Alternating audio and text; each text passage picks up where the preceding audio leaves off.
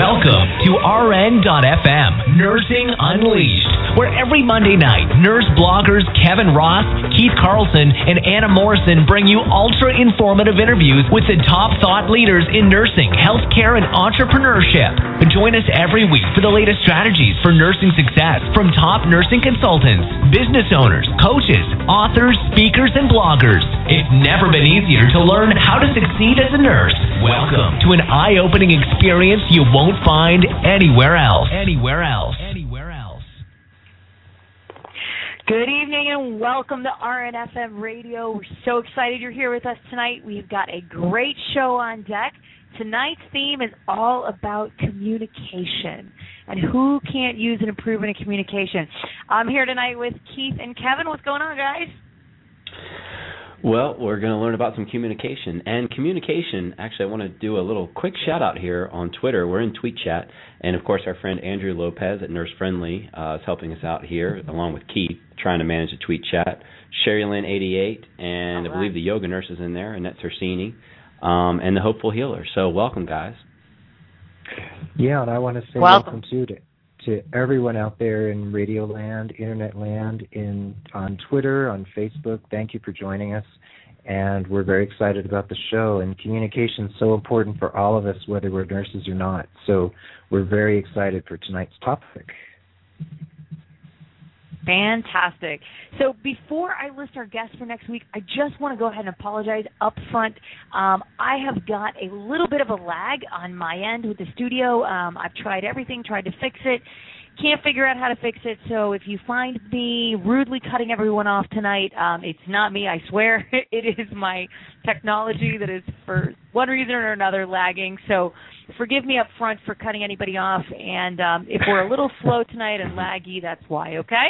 So I just wanted to, want to clear that up with everybody uh, up front. I know. And now, it's not no, your communication it's not, style. communication. no, my communication's are not suffering tonight. Thankfully, just my tech. Um, so uh, before we jump in, I just want to list the guests for the next couple of weeks. Um, next week, we're very excited to introduce Gwen Dalton. She is the CEO and educator, a chief educator over at uh, Pro Hospice Solutions down in Texas, and she's going to talk to us about hospice uh, education for nurses, etc. Um, very excited to have her on. She's an extremely passionate guest. The following week, on the 26th of March, we have got Michael Pergram, Coach Perg not only is he a dedicated listener of RNFM radio and a great participant in our tweet chats, um, Coach Perg is also a fantastic nursing burnout coach. And if you haven't visited him over at his website, check him out at coachperg.com. And finally, we are tremendously excited to uh, introduce on April 2nd Dr. Dean Burke, the very first physician we've had on the show. We're breaking with tradition here um, and not just having nurses, uh, but now we're going to have a doctor on the show. He is also, or better known, as the author of the book The Millionaire Nurse. And I know you guys do not want to miss this. This is literally how, on a nurse's salary, you can too become a millionaire. Um, he teaches incredible strategies on um, saving, investing, living frugally, uh, so that you can reach that benchmark. Um, so really excited to have him. And without further ado, I would like to turn the mic over to Keith for a very special introduction of our special guest tonight, Beth Boynton. Go ahead, Keith.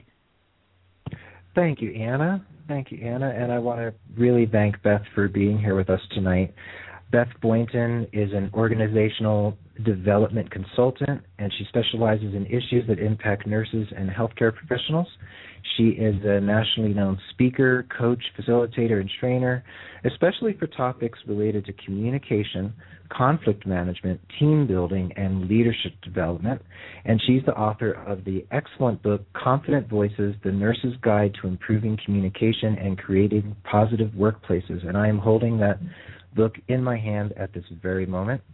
She is an adjunct faculty member with New England College's graduate program in healthcare administration, and um, she contributes at the University of Florida faculty in the Forensic Science for Nurses certificate program.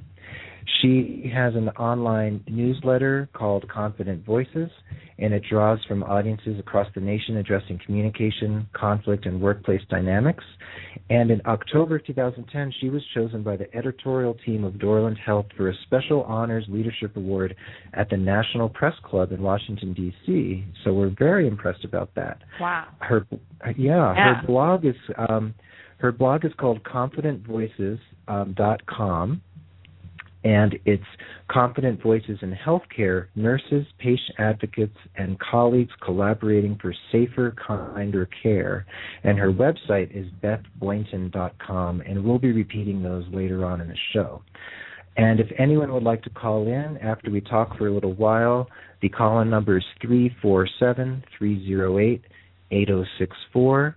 That's 347 308 8064. And Beth Boynton, a very hearty welcome to RNFM Radio.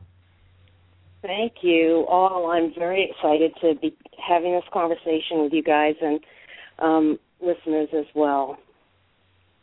Thank you. And if you'd like to start Fantastic. off, you know, we'd just like to know a little bit about you, about your clinical experience, and then how you moved from the clinical into nurse entrepreneurship because we really see you as a as a pioneer nurse entrepreneur. Well, sure. I um, will try to tell it in a clear way. I I always was interested in healthcare, and when I was in college the first time around, I was um, thinking about pre med and jumping around from philosophy to majoring in German, and I ended up getting a degree in biochemistry, thinking maybe I would be going to medical technology. And then I went out in the world and did a few different things, and I, I wasn't feeling like I was getting fulfilled, so I um, decided I would maybe try getting into nursing school. And um, so I actually had a, a BS in biochemistry before I got an associate degree in nursing, so it's a little bit unusual um, process. But uh, when I was in nursing school, I was so shocked to find out how smart nurses had to be. I think I I always had kind of a um thought of them as more subordinate um in nature and I just didn't realize the level of education and skill and knowledge that was required in order to be uh, a successful nurse. Mhm. So in addition to learning the the actual skills and clinical skills, I was also um, just becoming aware of the wisdom and gifts that this whole huge profession uh, had and has.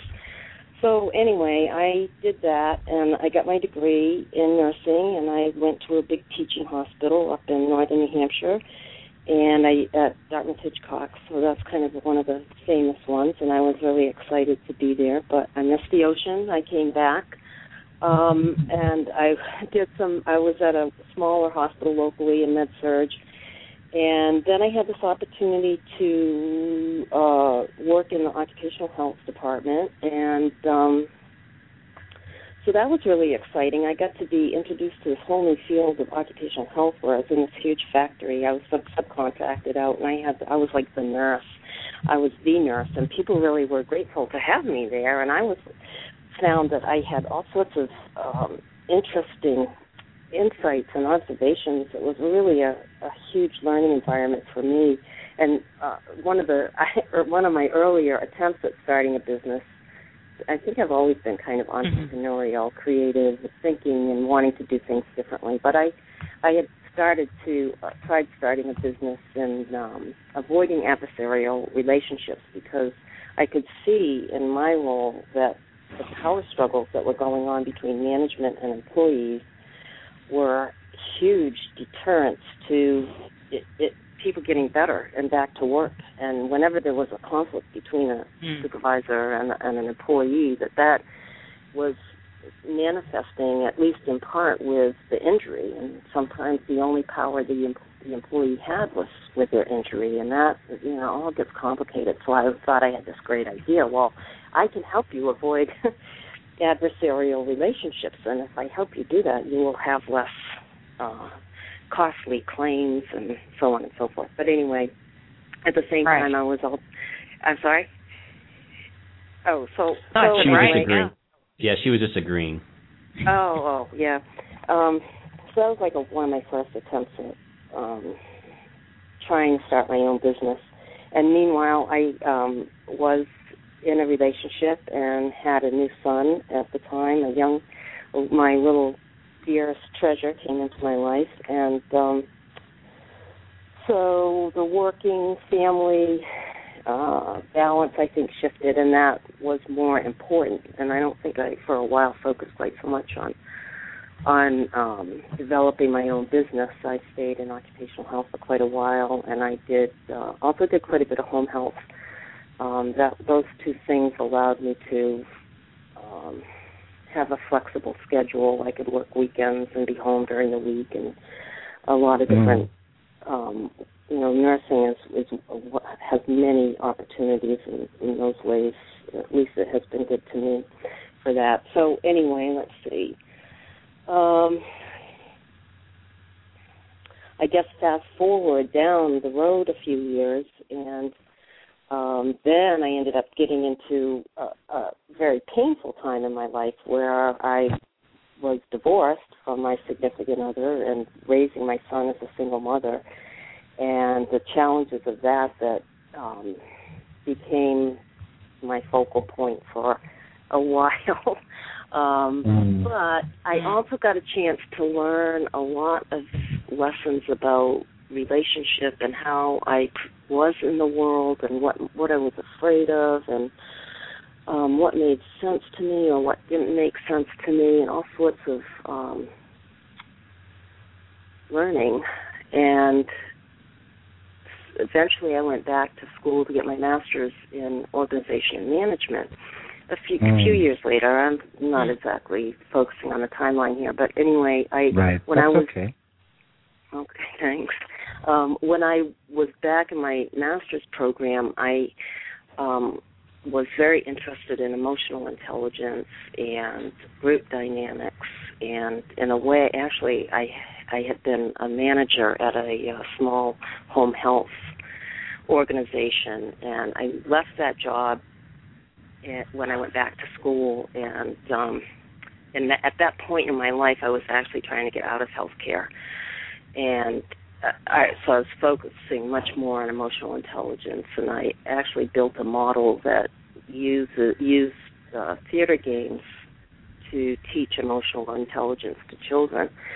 And when I got out of when I got my master's, I actually implemented that program in a couple of places and was building that. I wasn't making a lot of money at it, but I did some uh, theater games camps for kids, and it was fun and it was uh, meaningful work.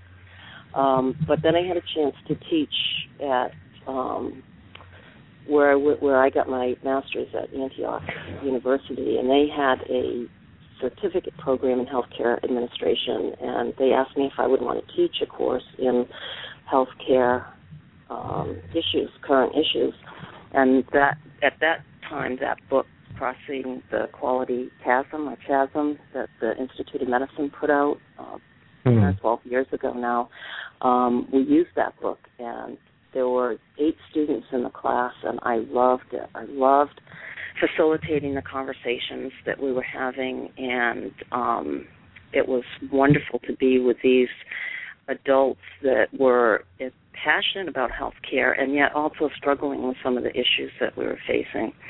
Right. And so well, Beth, Beth, can I ask a question here for a Yeah, sec? sure, sure. Um, so while you were in this master's program at Antioch, it, it was the organization and management program, Mhm. right? Yeah. that, my my my wife is actually a graduate of that same program. That's interesting. Oh Um, wow. Yeah. So you were you were working as a nurse at this time as well while you were doing this master's program. Yep, yep. I And- I went back to a per diem, you know, healthcare. Right. And then were all the other people in this program also healthcare providers or somehow involved in the healthcare world? In my master's program? Yeah. Mm, no. Um, No, okay. I don't think anybody was that I can remember. Um, so you were the you were the lone healthcare person within that within that venue at that time. mhm. Yeah. Okay. Yep. and I wanted to ask, you know, while you were working in that program and starting to get so interested in in communication and and it heard, you know, the the work that you did with the children and everything that you did in the graduate program and in and in the healthcare field, how did how did your interest in writing a book and starting to communicate all of this communication to communicate I'm sorry. How did you take all of this information and decide you were going to communicate it out to the world and bring this idea of positive communication out to the healthcare field? What was the spark? What brought you in that direction? Well, I, I think, Keith, that it was this dawning awareness of what the underlying problems were um, interesting to me to be as I was gaining new skills in terms of and this sort of parallels with my personal growth and my professional growth as I was learning new skills uh, in communication myself, learning to speak up assertively, learning to set limits and those kinds of things. And yet I would be at work and my per diem role in home health and I'd be like, oh my God, you know, I'm trying to be, I'm trying to practice these skills but they're not well received and um, in a culture that is so strong and powerful that um it's tough for one person to to change it. So it was just a, I guess that might have been the spark of awareness about how this uh new me that was evolving could play a hmm. role in identifying and understanding um the dynamics that we're in. See, I I think one of the reasons that we in healthcare, you know, we've known about these statistics about medical error for many years, but we don't seem to be effectively solving them. We're making dents in certain places, and I don't mean that we're not making any progress, but I believe that we're not getting at those underlying dynamics and of right, human exactly. behavior. Right.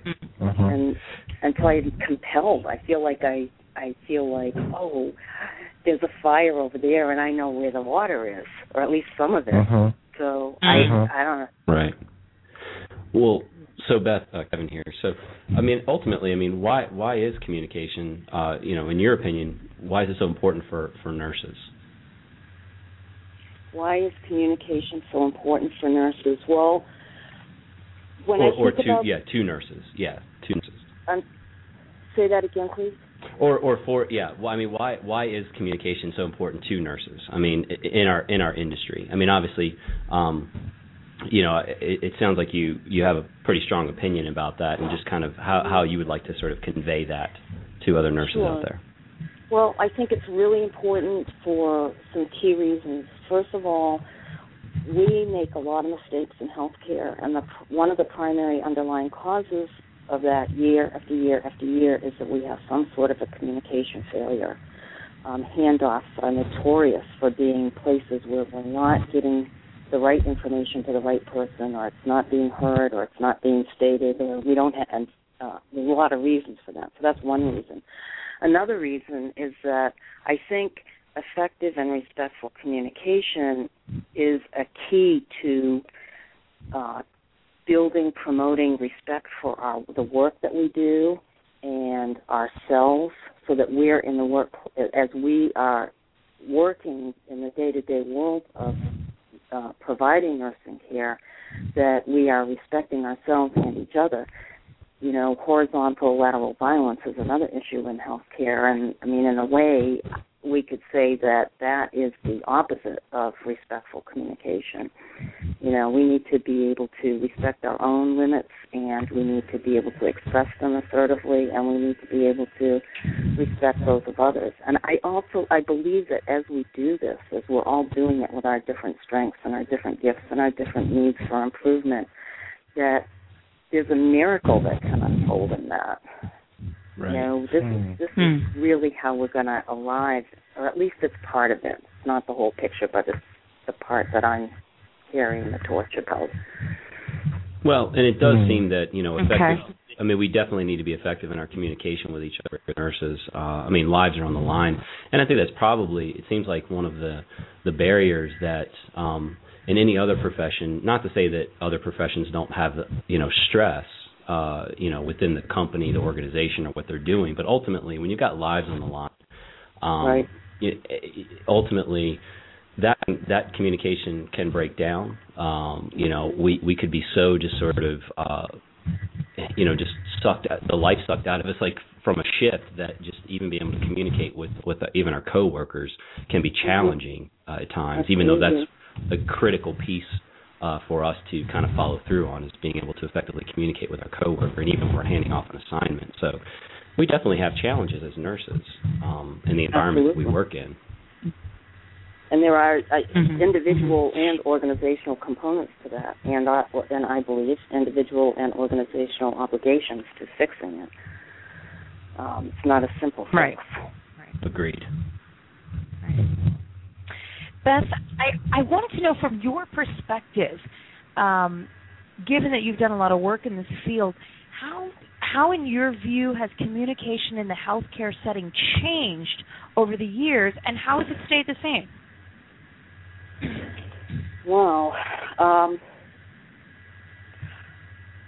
that is a great question, Anna. I, I guess I believe that it is slowly changing that nurses are speaking up more and that doctors are listening more and that there are cultures where respectful communication is the norm. I believe that that is true and that that is probably growing. I haven't honestly experienced it in my own mm-hmm. work as a nurse, um, mm-hmm. other than you know little spots of of places. So, in some ways, I think that it's as much as I want to say it's changing and, and be hopeful. I also see it as a place where it needs to change a lot more. We have a lot of work to do. Mm-hmm, mm-hmm. I I have a follow up question then. You know, yeah. if you do believe that it is changing, how do you think it's how do you think we institutionally establish uh, positive communication? You know, I'm I I work at a facility uh, where there's a zero tolerance policy on uh, bullying, a zero tolerance policy on professional disrespect. Um, you know, I mean, is, is that the way to go? Is it sort of top down? Is it bottom up? well, how do you get the buy-in? I mean, it, it, you definitely have to have top leadership being uh, making a long-term commitment to having a clear vision of zero tolerance, and they ha- and it has to be role modeled. So that's key.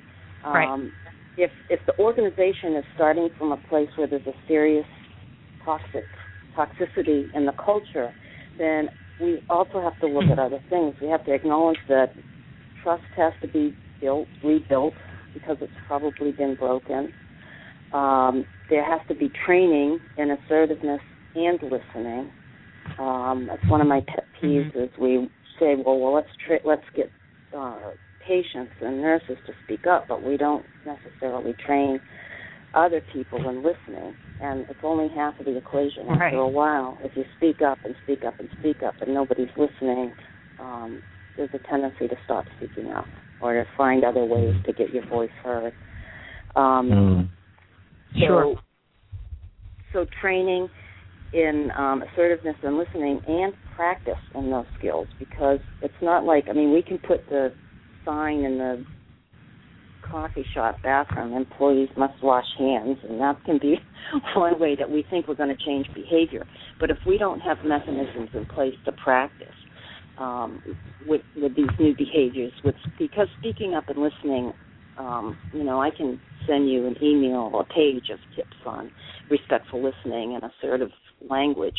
But that's the simple intellectual piece of it. And if we stop there, we're really doing an injustice to the work because what we really have to do is practice those skills and we have to create opportunities for feedback, giving and receiving constructive feedback, and, um, and, and opportunities to um, fail and learn from them. And then, of course, at some point there does have to be some disciplinary action, but I don't think that's the way to start. I think that's sort of the la- the last resort.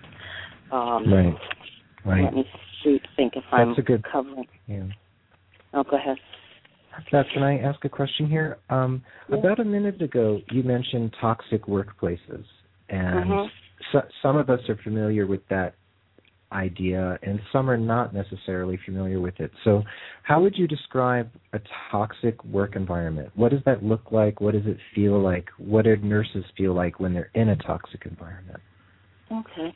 Um, I think that nurses feel like they can't speak up or if or they would feel if something went wrong if there was a mistake that they would be blamed for for the mistake rather than the organization looking at the outcome, this error that happened, and looking at it from a standpoint of what did we do wrong, where did we fail. Um, it would be more like where did she or he um, not follow protocol. Um, there would be other issues like bullying. Uh, you know, nurses that have experienced bullying, plenty mm-hmm. of them out there. It's a miserable experience where you're excluded. There's gang-like behavior. There's backbiting. Um, you know that may be horizontal. There may be vertical aspects. There may be a tolerance for disruptive behavior from physicians, bullying from physicians. It's not necessarily any different. Uh, uh, disruptive behavior, bullying, they can be the same thing. So it's no nicer when a physician does it than when a nurse does it. They they tend to be a little bit different in in general. Um, right. Uh, we can talk about that if you want, but th- those are some um, factors that I would say help describe a toxic workplace, and it's horrible for patients, and it's horrible sure, for workers. You yeah. know, it's stressful enough the work we do. And well, and actually, if I could just chime in for a second. So, Beth, I, I think we had um, when Keith was um, uh, on retreat, and we had Dr. Jeannie Bertoli on uh, a few weeks ago. We had talked about because uh, we were just kind of talking about a controversial topic when uh, nurses hazing in a sense. I mean, I guess there's mm-hmm. some sort of like introduction to the unit, like, mm-hmm. hey, you know, um, yep. this is, you know, this is just kind of the deal. Um, but ultimately, is is hazing even you know something that is just can be accepted. I mean, ultimately, we're dealing with pa- with patients' lives. I mean, we have uh, people's lives in our hands, and really, is is that the place for hazing? And that's some, something that should be left in either you know like high school or college, or probably not done at all, quite frankly. But um, you know, where are the lines blurred there in a sense? Like when is it hazing, and then it goes into bullying? I don't know if you have any thoughts on that. Oh uh, well, I I think it's a slippery slope, and um, I know that a colleague of mine who's a lawyer that does some work on bullying has a very legal definition of bullying, and he might not agree with me because I don't, uh, I'm not using that uh, per se. But I really think once we start to tolerate disrespectful behavior, that we create a door for it to get worse and for it to become a pattern mm-hmm. and for there to be targets. And so, you know, I and I and I think part of where that happens is that we get out of nursing school. The nursing school teaches us um, the perfect way of doing things, and we have a couple of patients, and we follow the protocol, and we're you know committed to following that protocol. And then somehow along the way, we get into the real world and it's often not possible to do things the way we're supposed to.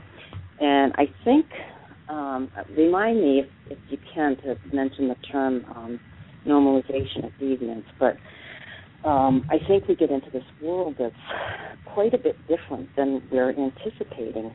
And so the ones that stay and they survive um, in nursing, then it becomes sort of like, well, you have to earn your stripes. I did it, so you're going to find out the hard way too. You're going to have to face this culture shock that I face right. when I get out of nursing school.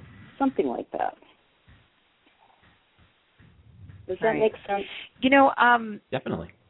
Yeah, yeah, it does. And Beth, I actually have uh a, a colleague of yours, a very uh, well-known nurse author, Carol Gino, on the line, and she had a question for you related to um, some similar strands and topics. So I'd like to bring her on so she can ask her question, if that's okay. Sure. Hi, Carol. Um, question because I watch this continuously happen, even online, if you will. Um, I want to know how. Okay, let's say we get the vertical um, bullying going on because because corporations now get paid because doctors pe- bring people in and nurses are pulling money out of the corporations. What I want to know is what do you see that we can do to stop the lateral violence as long as we know that powerless people pick on other powerless people and we're at the bottom of the pecking order unless we somehow can define ourselves and give ourselves enough um, power that we can respect each other and what we're doing. It's you know, it's easier for us if a doctor picks on us, it's easier for us to turn and pick on somebody else when sure. we don't have a standard scope of practice where we we don't have any way and nobody to back us, you know, that kind of stuff. What elements do you think need to be incorporated in order for us to learn that we're of value so we can't turn on each other? Well, it's it's an excellent question that you're asking, and the first thing I want to say is, please know it's not easy. And the second thing I want to say is, it is possible, and it does involve it involves some things that we can control. Um, I can control my own self reflection. I can, if I'm upset about something, I can think about what's making me upset. I can use assertive language to uh, to find out if I can talk with somebody. Um, if somebody's uh, mistreating me, I can have a conversation with that person, and I may not. It may not be safe to, and I don't ever um, suggest people take chances that don't feel safe. So there's some things that we can do as individuals, and you mentioned the word powerless, and I want to say something um, that comes to my mind frequently when I'm in a when I'm in a conundrum. I say to myself, "Where am I giving away my power, and where is it being taken?" And sometimes I believe in hmm. healthcare mm. and in nursing that both things are happening. And not everybody would agree with me. Some people would say, well, no, you just perceive that you're losing power. But honestly, I don't quite buy that. I believe that sometimes that our our our caring is exploited. I believe that the the constant level of stress that we face um, makes it difficult to use our higher order of thinking in the moment, and that we're always at the fire. And boy, that's a tough place to practice um, new kinds of skills.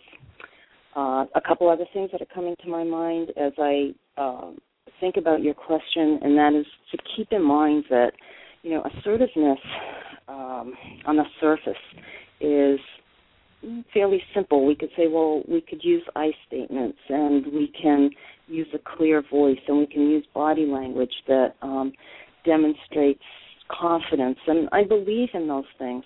But we also have to know that underlying those are issues with self esteem. Do I deserve to be respected? Um, do I feel safe in this environment? Do I feel that if I do speak up, I will be heard? And those kinds of things are extremely complicated. You know, it's when I mentioned my personal work years before. Trust me, the path is a long and windy way to getting to the place where um, I can feel confident. Let me share a quick story about that, if I may. That my first keynote um, address was out in Washington State, and I was speaking to nurse leaders, and I had just maybe two weeks before had an issue where I do some per diem work in long-term care about um, a staffing issue that I felt was unsafe and without going into all the detail about the process that I went through, talking with my supervisor, talking with the scheduler, making the calls, and all of that, is that it was scarier for me to assert myself in that per diem work environment than it was to stand up in front of 120 nurse leaders and give a keynote address, which I had never done before. Wow. And and and the power of that is, I guess, the point I wanted to make is that it's extremely hard work. The more of us that, that do it, the more impact we'll have. And sometimes um, if the culture is so toxic, it may just be the best thing may be uh, to find another place or to just use coping strategies. Sometimes I think it's not fair to ask one nurse or two nurses to think that they can practice these skills and change a culture. Um, Mhm. I really think. Oh, I think Beth, I, I have a question here. One Sure. of the things that I'm thinking is a problem is that um I know the difference before like before and now the the pattern of connection you know we go to school and now the one of the first things they teach you about is boundaries. So you can mm-hmm. separate yourself from the pain of the patients and you can do the right job and all that other stuff.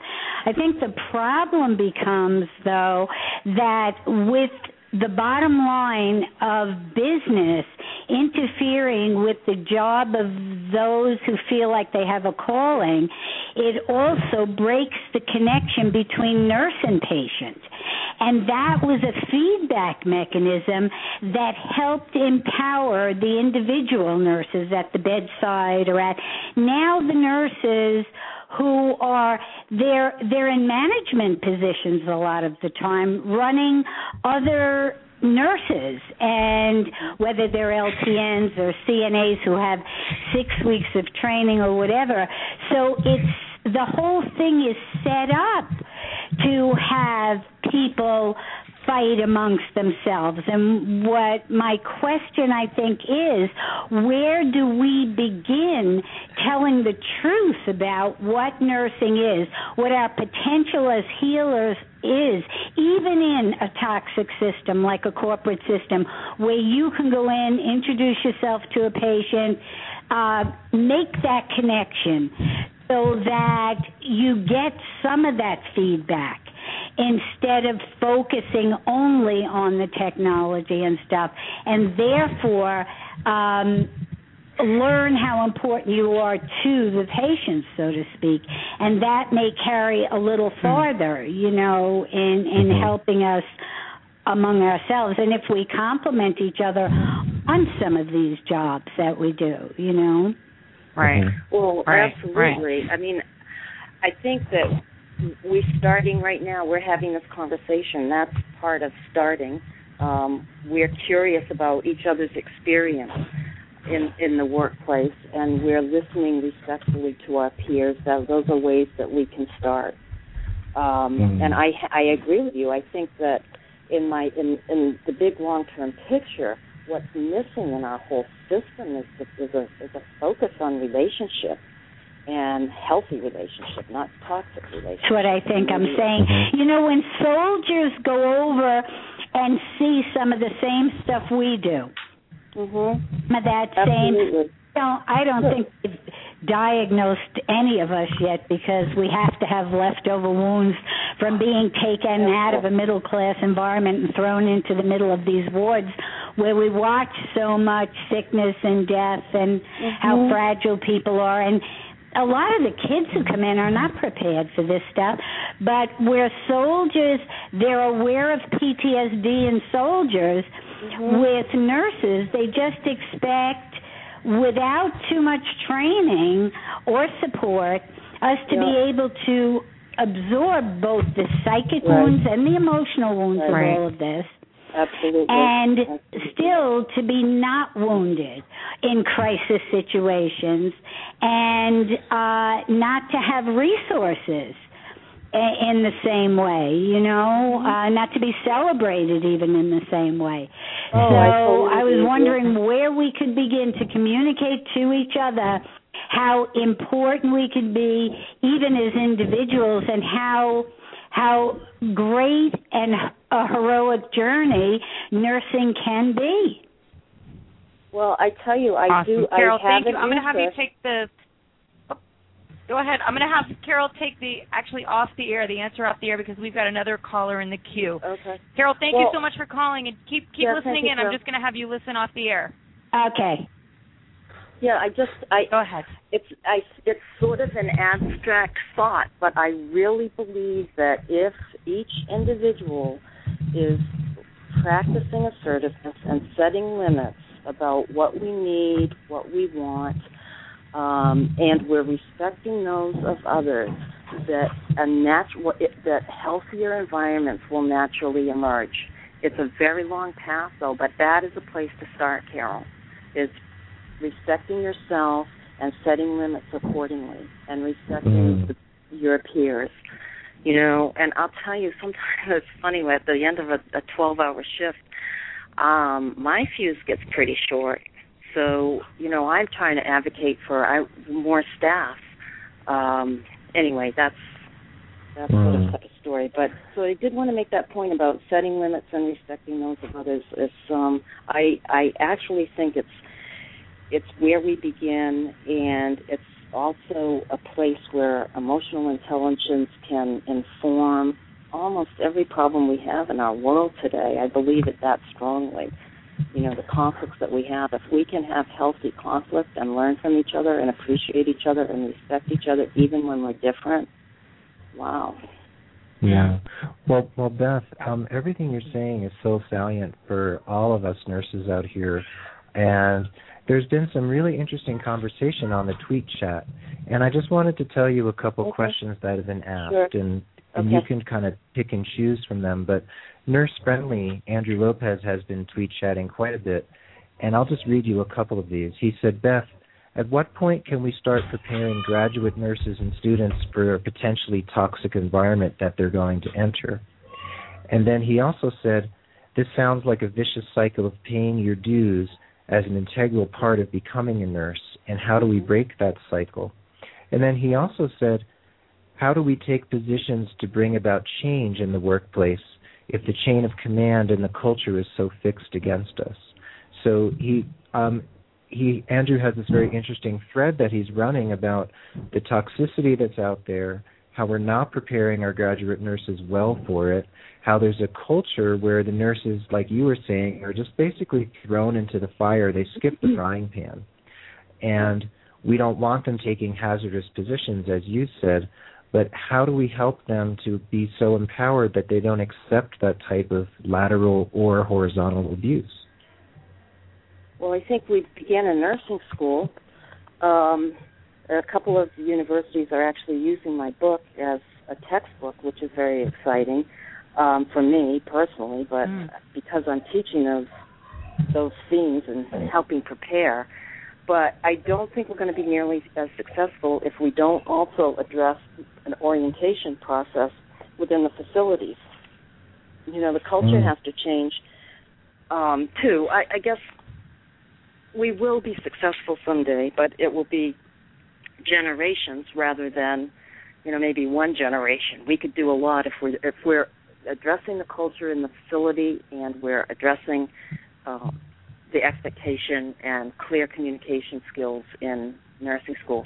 I just um, sent in a proposal for the University of Southern Maine to do a uh, professional communication course for nurses that would be like a 12 contact hour, three session um, group. So that Mm. feels really exciting to me. They're excited about it. So to me, that says the environment's changing. Because I'll tell you, five years ago, when I was uh, trying to talk in a in a school of nursing, I had written a proposal about collaboration in nursing, and it was like, well, we don't have time. Mm-hmm.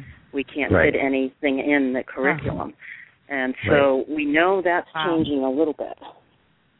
So, um, And we also we know how important that is for nurses and if they don't have time for it in nursing school, when will anyone ever get that information?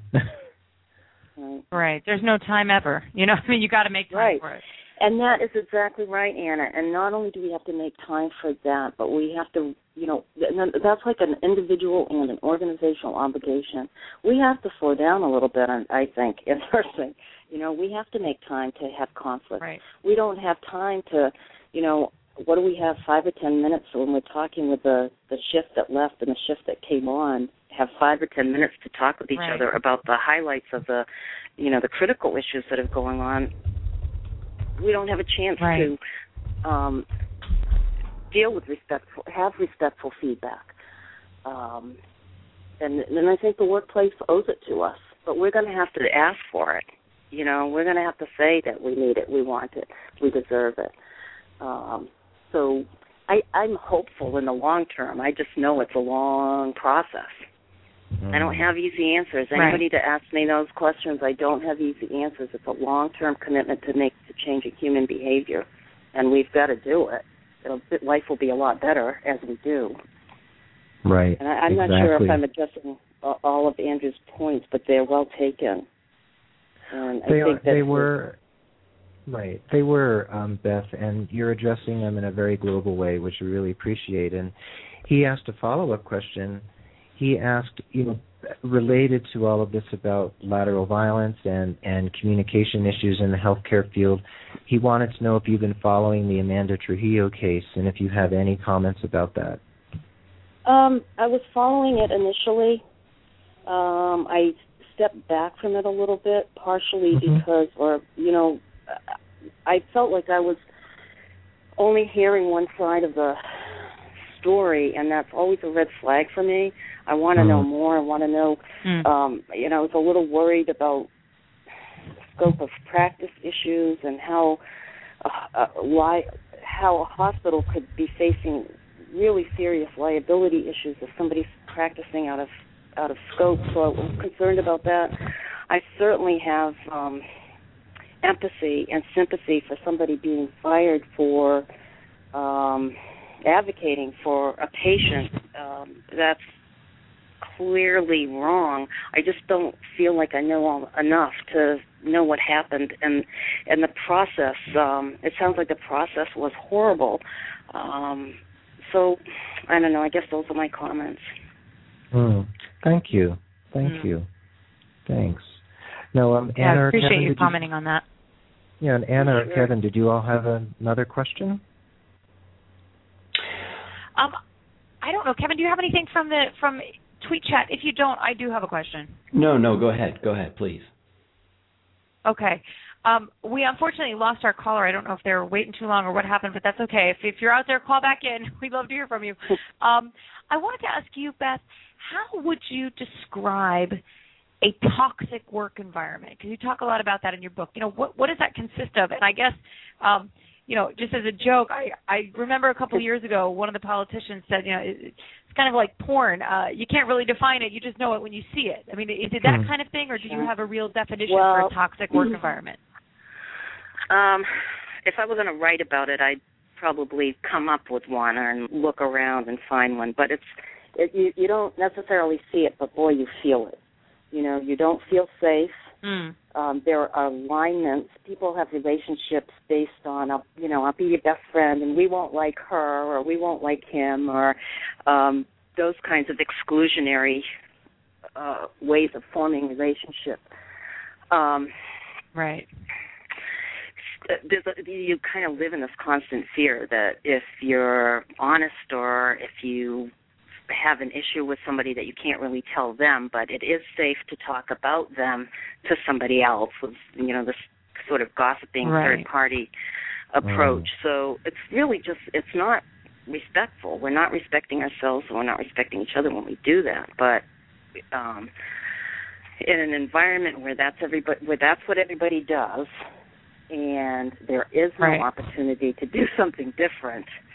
Um, add to that the pressure that we are facing um, pretty much every minute, and it's a sort of a recipe for. Uh, and I guess I'd also have to say um, the whole gender issue, the the primarily women um, in the field, and a history, at least a history of um, self-esteem issues. Um, and mm-hmm. um, mm-hmm. indirect communication. I think I, I grew up with four brothers, and I think I learned to be a little bit more direct mm-hmm. than some of my colleagues, uh, at least in my age group. Um, so, I, does that give you an idea? Um, you know, and sometimes yeah, I no, think I, sure, very good definition.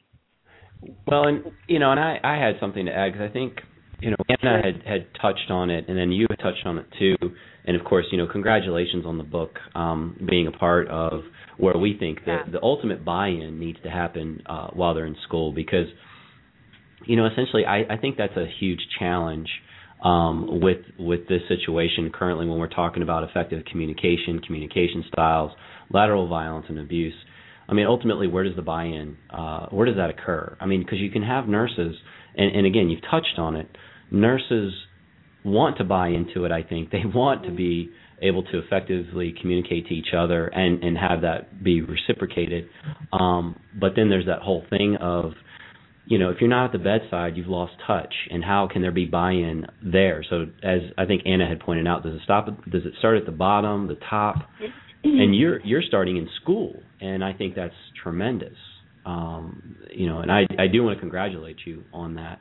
And um, I just think that's that's a huge hurdle, to be honest, Beth, and and for a lot of nurses out there. Like, where is the buy-in?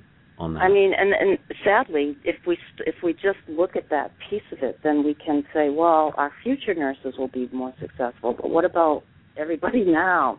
You know, does it really help that? Um, gradually, it will. I I I was that I was in that award you mentioned. That was so exciting when I was in Washington D.C. and I got a cab to go to the national press conference. I was like, wow, I'm going there. Well, right. uh, another woman joined me in the cab, and she was a young surgeon, probably in her 30s, and she was going to a different conference, and um, we talked a little bit about what she, what we were doing, and um, she said to me, what was it? It was like she didn't think that the old patterns were going to change; that they just have to wait till all of the the old doctors left or whatever, Hmm. and that it was going to be through attrition. And I thought, oh, that is so sad. And not only is it sad because we have to wait that long, but think about the judgment and the experience that we're losing with those people. Um, and isn't there a better way? And so I think we chip away at it. Um, you know, we do it and we get it started in school, and we and all, you know, I think I mentioned in my book some example about um, you know one nurse saying, "I need help." It, it may not go very far, but two, uh, we need help. Three, six nurses saying we need another person. You know that power is is, is as we become uh, more healthily related to each other. I think that we'll be able to express our power uh, more effectively. I actually don't think we're powerless. I think we have a lot of power. I just don't think we're tapping into it effectively. And I think Right. communication is the key to Right. doing that. You know, um, Beth, I wanted to uh, talk a little bit about a really unique experience I had while in nursing school. Uh, I was part of a small group of us were chosen to be part of a uh, pilot program where our nursing school and um, a medical school were actually brought together. Um, small groups Mm. from e- from each were brought together for a research study, and we were put into um, a simulation lab together. And Okay. we were given different scenarios, separated from one another completely at the start. Given different, you know, the same scenario, different Uh-huh. instructions about the scenario and how it was going to run, et cetera. And um, this is us, you know, uh, the nurses. We were in our last semester of nursing school, um, and the the medical students, I believe, were either in their first or second uh, semester or year. They they weren't very far along. Um, but it was to test, I, I believe, from my perspective, we, I don't think we were ever told what it was to test, but it was to test our, our interactions, our communication ability, um, our presuppositions about one Mhm. another, and our ability to sort of just inherently communicate. And um, it was fascinating. And we were Yeah. actually at the at the end. Um, so it was a scenario about a guy. You know, he was decompensating, and and they had to sort of assess the situation, give us orders, communicate with us. We had to follow out the orders, communicate back with them, and so on. Um, and but they had to re- rely on our assessments of the patient. And Wow. it was very, very fascinating how all this went down. Yeah, it was it was incredible. While we were still in school, and then we all got together in a room um, and discussed our impressions of everything at the end. And um, I had an incredible experience where the medical student, one of them was, I guess, at the time, I thought, you know, being the insecure nursing student that I was at the time, um, you know, gracious enough. And, and she said, I have to tell you, I had no idea nurses were so smart. I felt Mm. like I Mm. didn't know anything in there. You guys knew everything, Wow. and we didn't know anything. And I felt helpless. And I was like, oh my God, how do they know so much? What the heck's going on? What am I missing? Like, you know. And so wow. she said, I just have to give you guys so much respect and say, wow, this taught me I better listen to my nurses and and not go from these assumptions that I had. And I just thought, wow, that's Mm-hmm. a like so vulnerable to say that and, and so gracious. Um Absolutely. and B, and healing. wow, that really sucks. You You know, that they think that. So That's that's wonderful. I think that's a wonderful story. I'd love to know more about it, or if you'd ever like to blog about that experience, um, that might be a nice. Uh, yeah, I can you might have some nice in insight. with the Right. I can put you in touch with the professor who set that up. In fact, I'm still in uh, contact with her at my my old nursing school. So um Oh, uh, she's great. She's very cutting edge and does does different studies like that. So big into research. That sounds wonderful. Yeah, I'd love to. Mm. That's um, a rich experience, and probably all sorts of ways to Yes. utilize that. But anyway, yeah, thank you for sharing that. That's Mm. hopeful Sure. to me. That's hopeful. It is. Yeah, it that- is. We need more yeah, of it. thank you, Anna. Thanks for that example. And um, Beth, I wanted to touch back on something that you mentioned very briefly a few minutes ago, and you and I had talked about this uh, by email actually some time ago. And I was curious about your views on how communication in the healthcare setting changes when the genders of the people involved in the communication are different, often different than what we would consider the quote unquote norm, like a male doctor and a female nurse, which is what we often think of because it's been culturally ingrained in our brains to think that way.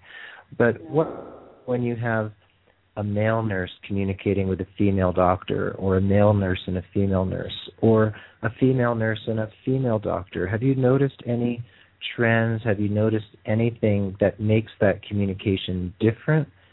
and causes the communication to either break down or maybe even be more effective. Well, uh, yeah, I could probably. I've probably seen both. I think, um, you know, it's not uncommon for female nurses to say, "Oh, I wish it's so much easier to talk to a man." Um, and sometimes I get irritated at that because I think we can talk effectively too, us female nurses. But, um, It's a cop out. so, yeah, kinda. It feels like it. Um, so it let's can see. be, what yeah. else? uh i mean y- like what you said keith about it's you know we have these cultural things that are ingrained and perhaps there are some na- natural nature nurture um aspects as well. Um I, I i wouldn't be surprised. I mean i think there's been some studies that women are tend to be better at relationship based um stuff whereas men are better at task based stuff. Um, I don't think that it should that those things exclude um, you from having healthy, uh, being good at relationships, and me being good at tasks. Um, so I, I guess what it does is it makes it even more complicated because there are different cultural norms and expectations that, um, you know, I think sometimes nurses may talk more and more about detailed things that a male doc, uh, female nurses might do that, that a male doctor might not need that to hear or want that degree of detail. Um, you know, ultimately, I think that what we need to do is have sort of a, a standard of respect, and because things like cultural differences, those are going to come into play too, and they, you know, we're going to face that in healthcare too. We have people. I work with people from all over the world in this little nursing home that I work at uh, on weekends, and it's fascinating to me. Um, and I think that the underlying way to address it, at least in a workplace, is to have a clear expectation that we're going to be respectful of each other. You don't need to respect me, but you need to treat me respectfully. You know, and because we can't mandate people um, respecting each other, but we can enforce respectful behavior. So I'm Mhm. not I don't think I'm really necessarily answering your question because I know that you've been thinking about about this, so I want to know more from you as a male nurse maybe in a world that's got overwhelmingly more female nurses, maybe what some of your experiences are. Maybe I'll have some thoughts about that. Oh, okay. I, I like you turning the question around. That's great. Um, I do too. I could, yeah, Kevin. Um, Kevin, I'll say something, and then and then you can say something too. But what I'll say is that it, it was interesting as a nurse case manager in Springfield, Massachusetts, for a number of years. I had the the privilege of actually rounding on my patients when they were hospitalized in the, the big hospital there, Baystate Medical Center. And interestingly enough, I would go in my my cities. You know, I wasn't wearing a lab coat. I wasn't wearing anything. I would just go in my business casual, and I'd often have a stethoscope with me, and I'd be walking around looking at charts and visiting my my patients. And when I would go to talk to the nurses, the nurses almost immediately assumed that I was a doctor. And it was mm. interesting that I found that I had extra privileges in the hospital more so than my female case manager uh, counterparts because of how I was perceived when I walked onto the hospital floor. Mm-hmm. And I have to say, I honestly did not try to take advantage of that because I felt that it was unfair. And I was very clear with people that I was a nurse, I was a nurse case manager, I wasn't a doctor. And mm-hmm. but it it did make me notice the differences in how I was treated by the nurses wow. on the floors and it actually did mm-hmm. sometimes make me feel that I was being treated differently by some of the doctors, male or female, because I was a male mm-hmm. nurse case manager. So, mm-hmm. Ke- Kevin, did you have any similar experiences, or have you? Um, well, it, I, I did. I actually now have those experiences um, as a consultant, but I'll go back to. Um, I'll lead that uh, from from my Hopkins days where I worked in the uh, cardiac SICU, and it was um, interesting because you know you're right, Beth. I mean, it's ultimately there are a lot of females in, in nursing, of course. I mean, we know that's obvious. I mean, males we are minority in the profession, um, but on on this particular unit at Hopkins, I would say that we represented the male uh, nurses probably maybe even forty percent um, of the staff wow. there like on the unit. And it was a it was a pretty good balance. But i did notice um of course obviously it's a teaching hospital. We had an attending physician who was typically the the intensivist was an anesthesiologist and then we had the residents come in interns and residents. And um i had a few occasions where some of the residents male and female felt com- more comfortable approaching me about discussing the patient's plan of care than maybe some of my female counterparts.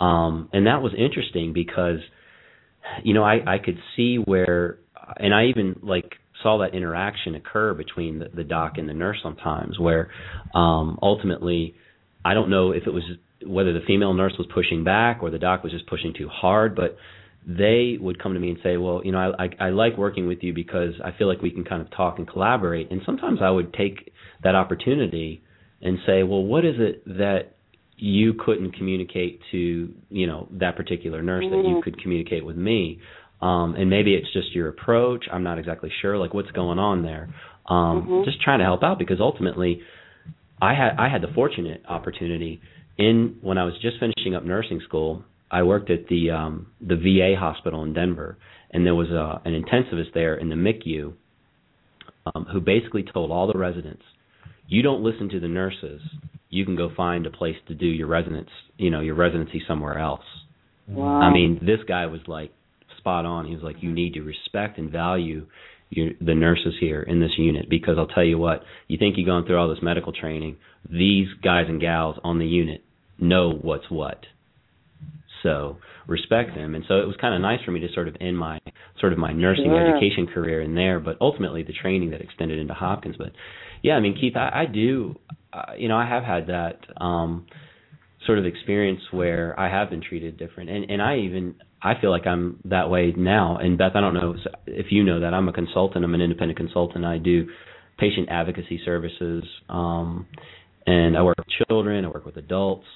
And there's a lot of times when I'll enter into a meeting and there will be a female counterpart who's a nurse, and it's almost like the chairs are almost turned toward me mm. to like hear what I have to say, and I might even have someone who, who another RN in the room who has something to say. But it is interesting how that shift kind of gravitates towards me. It's a little uncomfortable. Um, actually, it's a lot uncomfortable, to be honest. Oh, I I think that's so interesting to hear you both talk. And um, you know, a little while ago I mentioned the giving away our power versus having it be taken, and I, I, I do think that we're on this path of evolution where our our differences are. Um, we're finding ways to even the playing field, I guess, is one way that I'd put it. But I, I, I'll tell you, it's hard. It's hard. If I were in a room with you, I would probably be fighting this uh, some sort of long-term historical cultural um, expectation to defer to you. I might overcompensate and be obnoxious or something, but it's like it's, it's, it's an it's an energy that does it's almost palpable, and I you know I can I can understand why it would be uh, uncomfortable for you as well as me or the the male and female. So again, cheers to having this conversation. You know, we learn about each other's experience, um, then we can talk about it. I have one of my professors who is he's a group dynamics uh, specialist, a group process consultant, and he was a real mentor when I was in um, graduate school. And he and I have had many conversations. Uh, uh, he's like this really sensitive man, and so it, it's always fun to talk with him about those these kinds of issues and gaps, and have the pause where, oh yeah, you know, I can see what you're saying, or you know, he'll take that extra effort, like you mentioned, Keith, about not taking advantage of um, maybe power being given to you, or I don't know, something like that. Great. Yeah, yeah, yeah. Well, Beth, um, what I think we'd like to do is go ahead and take a quick break for everybody. Grab uh, some water, grab some tea, run to the restroom, whatever you got to do. And okay. uh, would you mind hanging out with us for a couple minutes longer after the break? No, not at all. I'll take a quick break and we'll, uh, yeah. Okay, that's fine. great. We're gonna go ahead and break then. All okay. right. Just a little bit. Here's some beautiful forest sounds for everybody. Enjoy. Okay. I love how you See do you in that. a few minutes.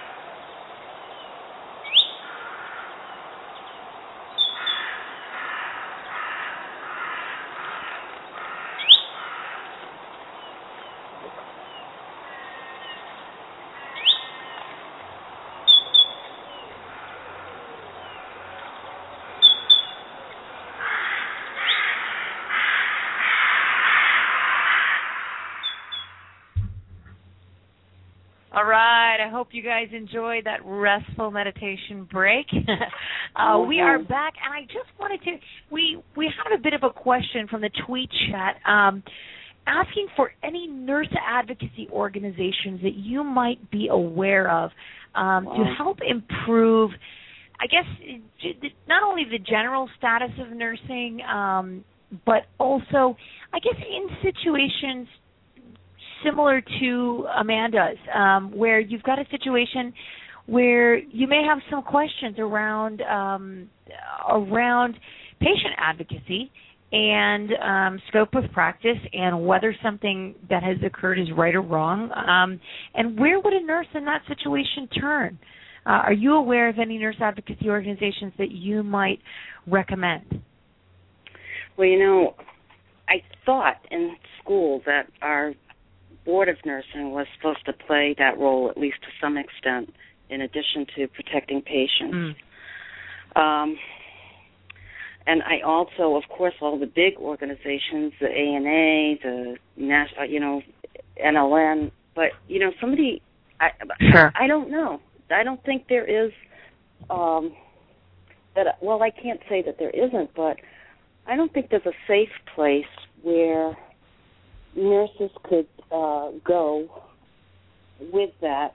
Uh, like bullying, a lot. Every once in a while, I get an email this nurse has been bullied can, bullied. Can you help? And you know, I have a lot of ideas and insights about preventing and dealing with bullying on a um, organizational level, and a little bit of coaching that I can do to help. But for the most part, um, there's not a lot of resources out there that I know of, and I hope that mm. you know not knowing is okay because I'd love to hear about them. Um, sure. Somebody re- referred sure, not, to me. Not knowing is always okay. Yeah, yay.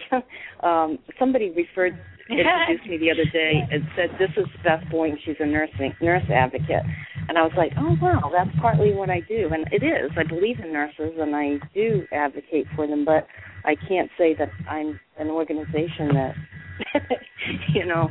Um, so it's a great question. Right. Um, let's find out. Does anybody know them? I'd love to hear hear mm-hmm. about them. Um, we well, have I would be, Oh, sorry. Right. I would be interested to see if if someday someone might have the inspiration to actually create an organization for nurses that might not have any legal jurisdiction or be able to actually go in there and you know mediate for a nurse, but can actually perhaps even just offer support to nurses who need that type of support.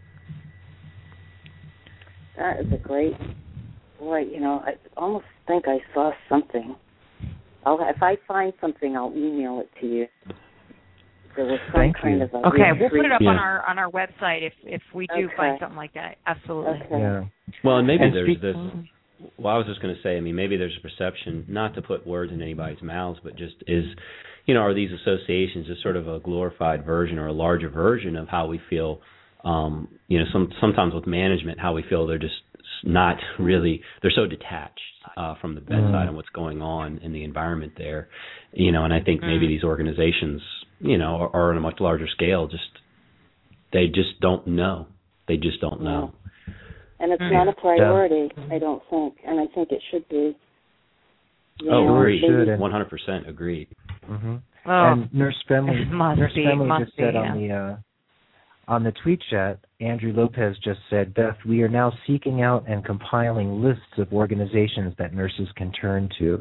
So it sounds like those organizations are being compiled, and Nurse Friendly is going to have them up on his website. So that's something we'll all keep an eye on over time. So thank you, Nurse Thank you, Friendly. I know you're listening right now. Oh, yes. Thank you, Yeah. Andrew.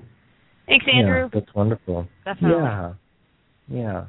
Um, Beth, I, I just for a second, I just wanted to sing your praises for a moment, and we'll get back to the conversation. But I want to take a minute just to praise you.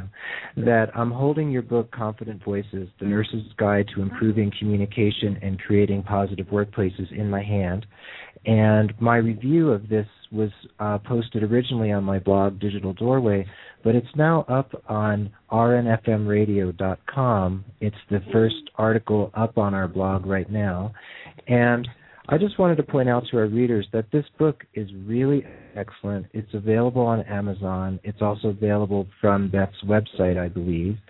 And The parts of this book are just wonderful for nurses who really want to understand workplace dynamics, relationships. The first part is really about workplace dynamics, and it really goes deeply into what happens in a workplace in terms of individuals, relationships at work, uh, workplaces that need to change when they're toxic. And then it goes into organizational culture. And then parts two and three really go into actual communication skills with excellent real life um, examples that you can learn from. And then part three goes into moving from toxic to positive workplaces. So this this book really walks you through the whole process. And Beth, I really just wanted to offer you my just my praise for the book and my hopes for other books and other editions where you can build upon the work you've done. Well, thank you, Keith. I appreciate your uh, time and attention in reviewing it, and of course your praise. I hope that is a helpful book to people. It is. It really is. And um, mm-hmm. apropos of this, and apropos of um, a nurse I was speaking to recently, what would you say to a nurse who's in a situation where she or he has a very authoritarian nurse manager? How would they handle that situation when the manager is not terribly approachable, really a top down kind of old world manager? Mm-hmm. How do you approach a manager like that and use your best communication skills? What do you do? Well, I probably work at coaching that nurse through a couple of um, instances of if she, assuming she has a, a concern that to bring up to the nurse manager and how she might go about doing that in the most assertive, respectful way possible. That's not going to guarantee that it's going to budge the nurse manager. And I will tell you that I, I in fact, I'm working on an article about this issue the importance of nurse managers um, role modeling, listening, role modeling, assertiveness. If we're really going to change the culture, um, those people are in pivotal positions to either help make it work or get in the way. And mm-hmm. you know, I think we, we probably can all relate to having some of both. The ones that help are amazing people. Um, you know, advocating for time and supplies and staff and, you know, listening to us and respecting us and bringing our concerns up the ladder. Those people are really wonderful people, and yet there are also managers that they have their way, um, what they think is right, and there really isn't room for another person's perspective. Part of the problem, they can't see other people's perspective necessarily. Um, so so I would help her to address it. Sometimes we can make change by being respectful, and if that hasn't been uh, respectfully assertive, if that hasn't been tried, it might make a difference. If it doesn't, then I think it becomes an issue of what her comfort level is in staying there. She has learned, at least to some extent in the present, um, what she can expect from this manager, and then she can decide for herself um, how she's going to either cope with it or do something different. In any mm. either case, it, it, it will have an impact on on the environment. It's just you know we lose a lot of good nurses um, because of what I would call not the best tactics. Right. You know, that, so it's like I said before, you know, that experience of trying to take a, be assertive in a situation where there was some obstacles with management. I may not have said that part of it, but or at least I perceived there were some obstacles. Um, it was extremely hard to do. Right. Well, well, actually, I was going to comment on on an obstacle I think that that occurs with nurse management, and again, I'm not speaking from experience as a nurse manager here, um, but certainly someone who's been in other types of businesses where there almost seems to be some role confusion. In a sense when you step away from the bedside and then you go into this management position and then there's the the people above you you know as the org you know in the hierarchy sort of you know trying to mentor you on how to be a manager. And some of those lines are not very well defined i don't think. And so i think there is some role confusion there. Whereas I've been in management positions in um, you know a different environment where I still had I was still in touch with the people that I was managing because I was still doing a lot of that day to day work. Whereas mm-hmm. nurse managers typically, I mean, a lot of the nurse managers that I had really they weren't at the bedside. They were elevated. I mean, in a, they were um, doing other things and mm-hmm. you didn't really see them. You didn't there there were no there was no real presence on the unit or on the you know where I was mm-hmm. working, mm-hmm. and um you know it's it's not I'm not trying to stick up for them here. I'm just trying to say like I, I just wonder if that's that's part of the issue is that role confusion. Then they step away from the bedside.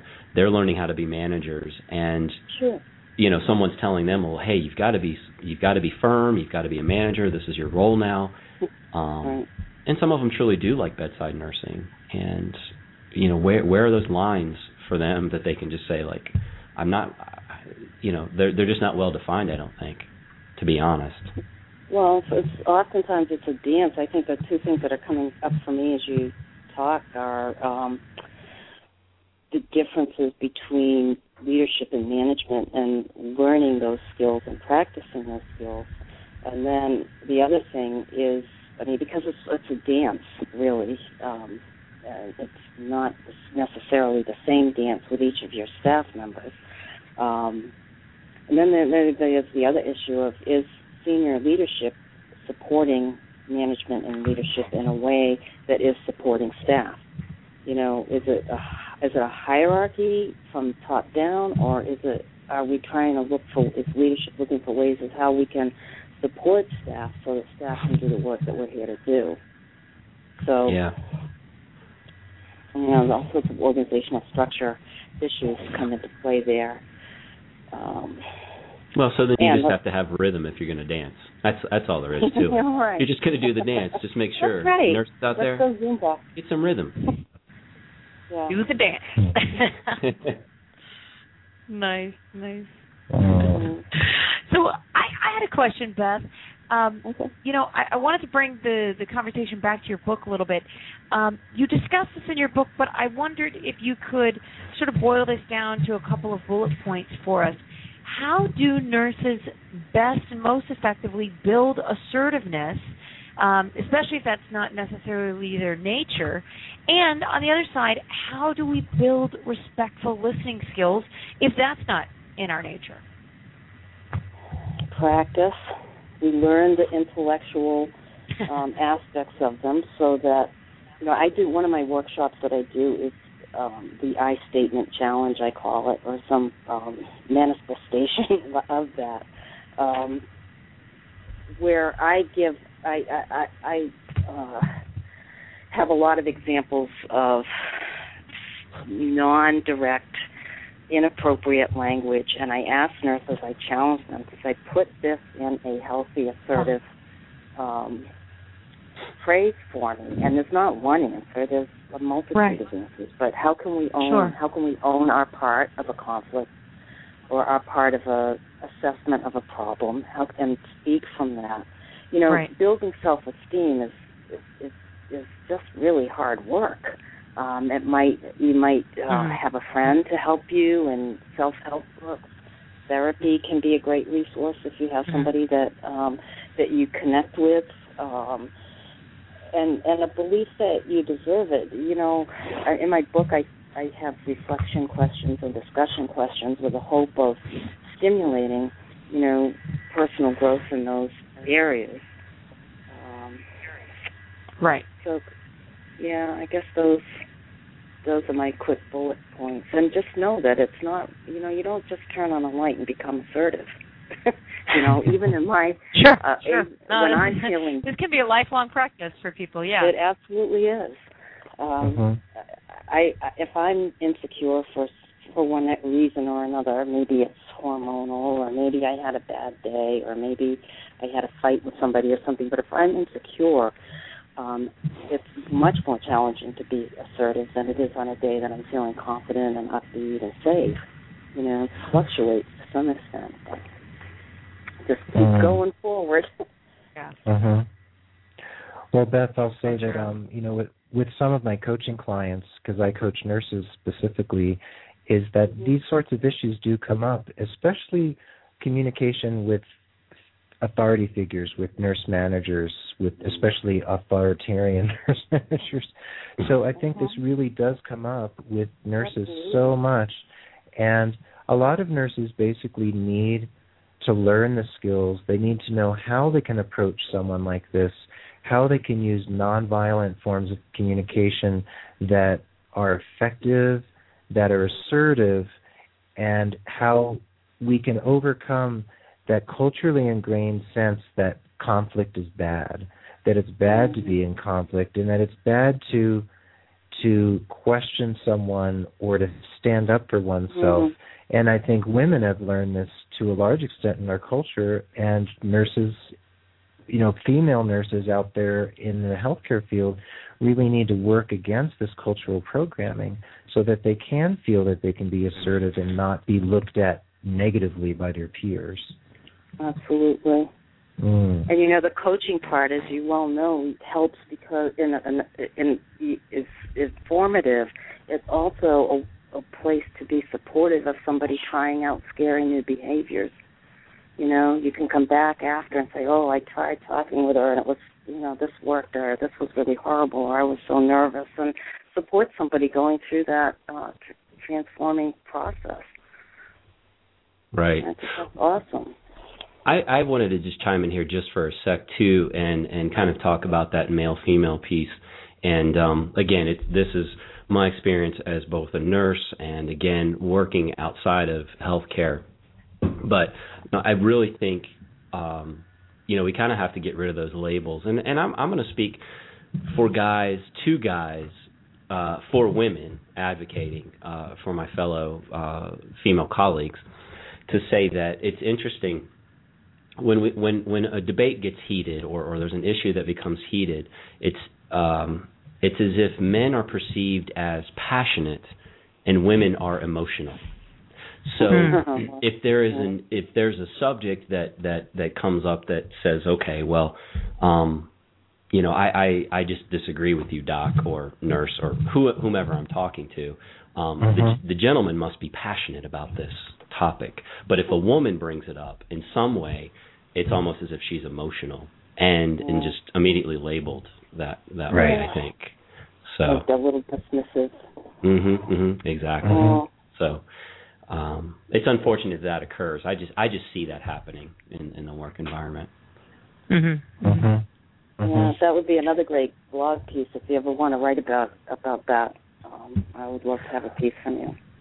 Sure. Yeah, oh, yeah. I, I think it's I think it's worth writing about. And you know, Kevin and I, I Kevin, I don't know, I don't want to label you, but I've always considered myself somewhat of a feminist, and and as male nurses out there in the healthcare world, we walk an interesting line, and we can actually have a great impact out there based on the ways that we that we approach these types of situations and we can actually model the type of behavior that we would like to see in others, mm-hmm. especially say for male doctors or those who really want to keep nurses subjugated and they see female nurses as quote unquote, you know, a target for that sort of subjugation. So, you know, there's people like Kevin out there who can actually set an example and, and show how that communication can be done effectively. Mm-hmm. That can be very powerful. No, thank you, thank you. No, I I appreciate that. I really do, and and and it does. It comes from a good place, and it is very genuine that that I do respect my female counterpart um, uh, in in every setting. And so, mm-hmm. I, I just wanted to put that out there as you know, speaking from a man to another man, um, mm-hmm. with all of your other female counterparts out there in whatever industry you're you're in. I mean, you know, we we definitely have to sort of put that to rest. You know, with females being emotional about a, a topic. So, mm-hmm. I'll, uh, you know, Keith, I'll I'll burn my bra here with you. You know, I'll, I'll be. I love you guys. Seriously, I'm the luckiest luckiest in the world to to work with these two guys. Wouldn't you agree, Beth? you guys are great. Yes, I would. This I love this conversation. I totally oh, I love, love these guys. They're amazing.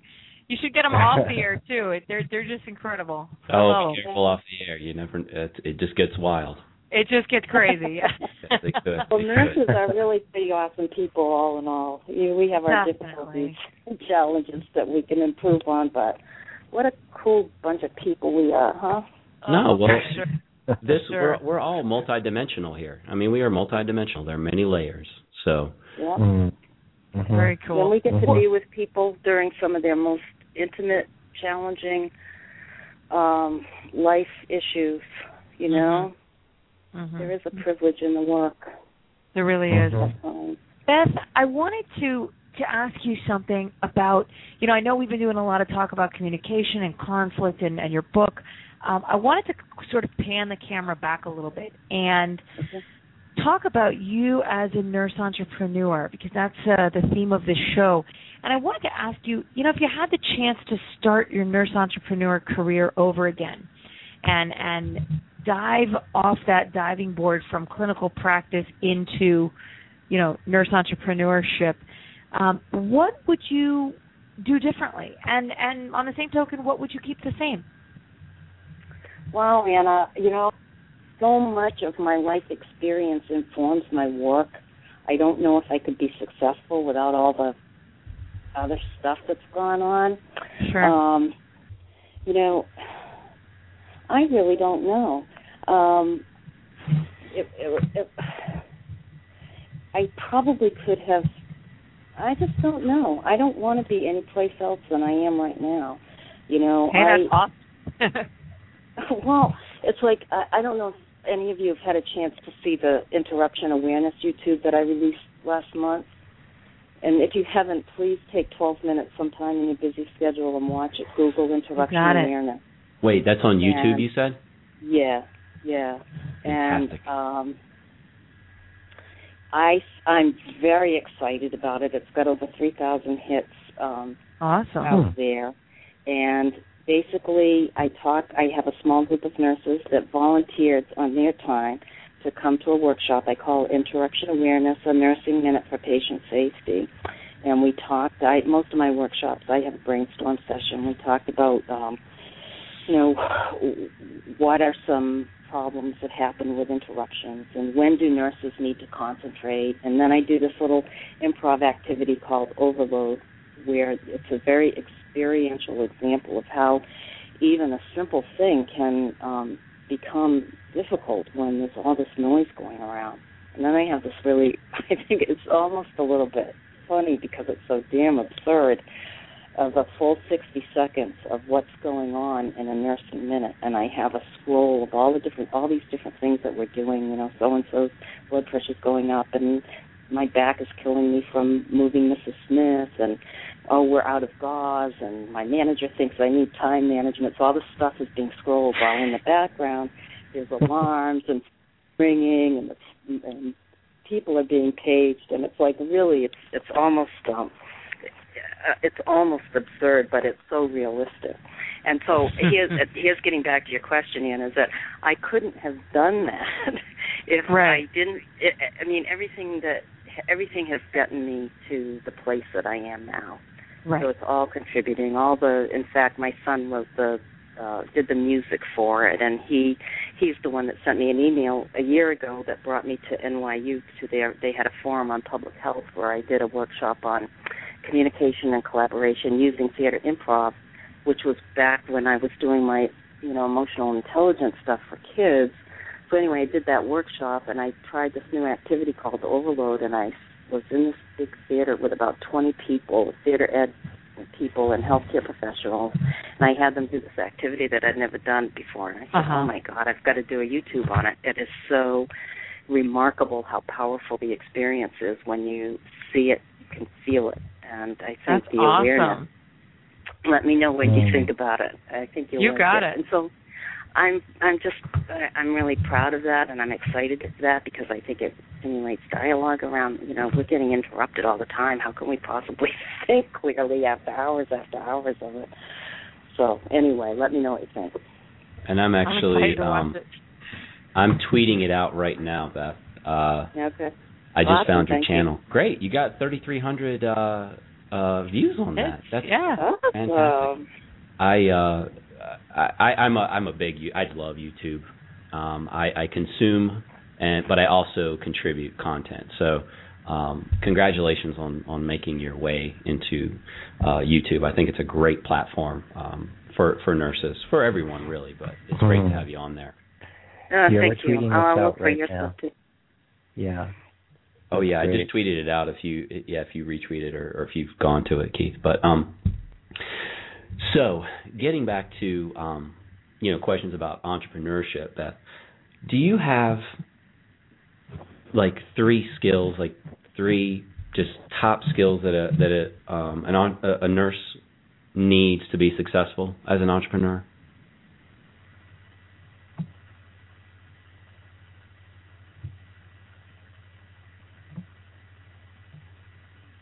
Did we lose her? I believe we may Mm. have lost her. Yep. Uh, are you, Okay, we're going to wait for Beth to call back in. It looks like she's dropped off the studio.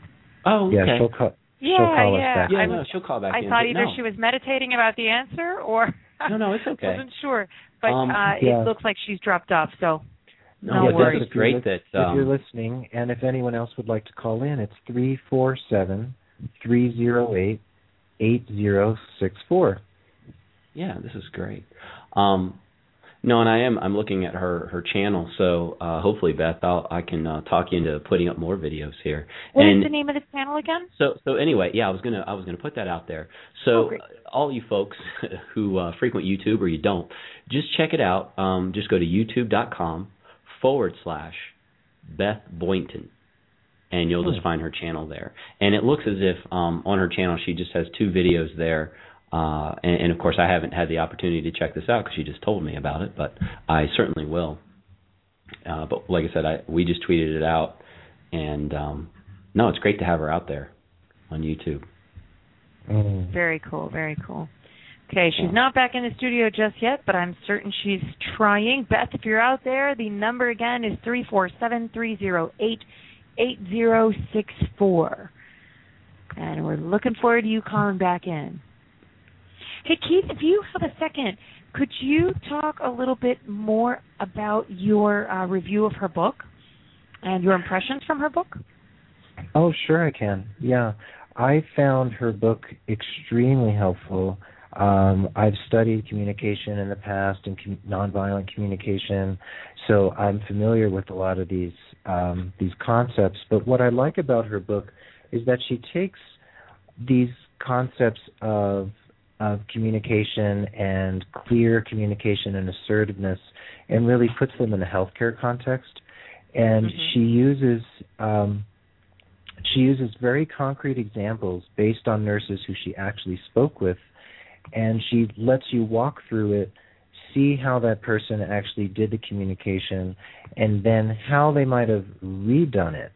You know how it could have been done better, and I like how she takes the first part of the book really focuses on organizational culture and workplace dynamics and really lets you understand what a toxic workplace is and how and uses theories of human behavior to discuss what happens in the workplace. And then in the second part, it's very concrete, building assertiveness skills, building respectful listening skills, and what it says here, I'll just quote strategies for creating where effective communication and respectful relationships can thrive. And I think Beth is someone who's out there in the world and she's really teaching nurses how to make this happen and how to really make this how to make this for real and how to do where the rubber hits the road make communication something that we all really focus on because we focus on our communication with our patients you know we want to be clear with our patients right. But Beth is saying that when you have a nurse and a doctor, or a nurse and a nurse, or a group of healthcare providers, the communication has to be just as clear and just as honest and forthright and assertive but respectful as you would be with your patients. So she paints a great picture of it, and I think she she's really pioneering this for us. And I think every nursing program out there should have this book for their nurses um, who are studying with them to to become graduate nurses, and every um, every nursing unit should have a copy here that Mm-hmm. nurses can study together or study individually. Mm-hmm. Mm-hmm. Well, thank you very Nice. much. Um, you know, it's interesting if you Google healthcare communication programs, they are all about the communication between healthcare professionals and the public or the patient. We don't have what I call interprofessional communication. Um, and I, I, I will continue to try to um, get that work into programs, into healthcare administration curriculum, nursing curriculum. Um, so anyway, thank you so much. Well, oh, so you're welcome. So Beth, um, before you dodged my question and and and hung up on me, um, you know what's good? I didn't panic because I trusted you guys would handle it, and I. oh sure, Oh, we we know. got it handled. sure. Yeah. Um, I'm glad we did. Nothing fazes us. We're nurses. Yeah. That's right. well, one of one of the questions that that we we like to ask here, and ultimately, it, it sounds like um, you know communication is definitely um, probably at the top of that list, or effective communication. But do you do you have you know sort of in your bag, in the sense of uh, sort of top skills, like three top skills that a, a nurse uh, should have uh, to become an entrepreneur? To become an entrepreneur. Um, okay. Or to Um, be, be successful. I mean, to be successful yeah. as being an entrepreneur. Well, yeah, let's see. I think um you have to be persistent. Um, you know, committed for the long term. So that would be one thing and I guess maybe going along with that is is a connection to some kind of guiding purpose or vision.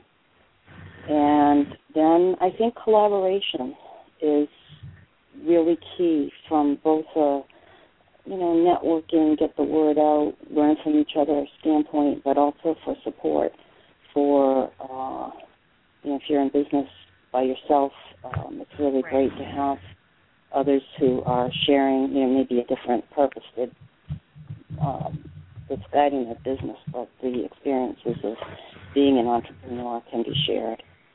I've had Yeah. a lot of great experiences, especially more recently, and I think that's partly because I'm more open and ready to collaborate. You know, I don't know. Life is funny. Right. Well, it's good to hear you say that, Beth. It's it's always nice to hear another uh, nurse out there, um, you know, as an entrepreneur, um, willing to collaborate. I couldn't agree with you more on that. I mean, Mm. I I speak of about collaboration time and time again. Mm, So glad glad to hear you're open for that. absolutely. Mm. And of course, we'll be more effective collaborators if we're communicating effectively. Well put. You know. Well put.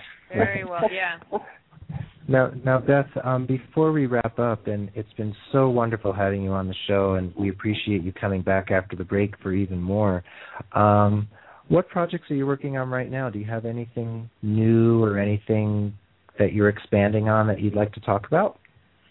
Sure. I'm I'm working on this fun uh fun but it's like dentistry in a way, but this project about a um root cause analysis with this guy, Bob Latino. He uh is president of a business called Reliability Incorporated and he does these logic tree um analysis of uh, errors that Mhm. um, are, are really interesting. And I was on a listserv with him, and we got connected by some emails, and I found that he's this kind of an in- engineering type mindset, but he's got a real receptivity to understanding the underlying issues. And so he has several things out there, some really neat um, Oh, I guess they're sort of like PowerPoint video things out on examples. Like there was a case of um an MRI accident ten years ago where a little boy died in the MRI, and and it's a Wow. real tragedy.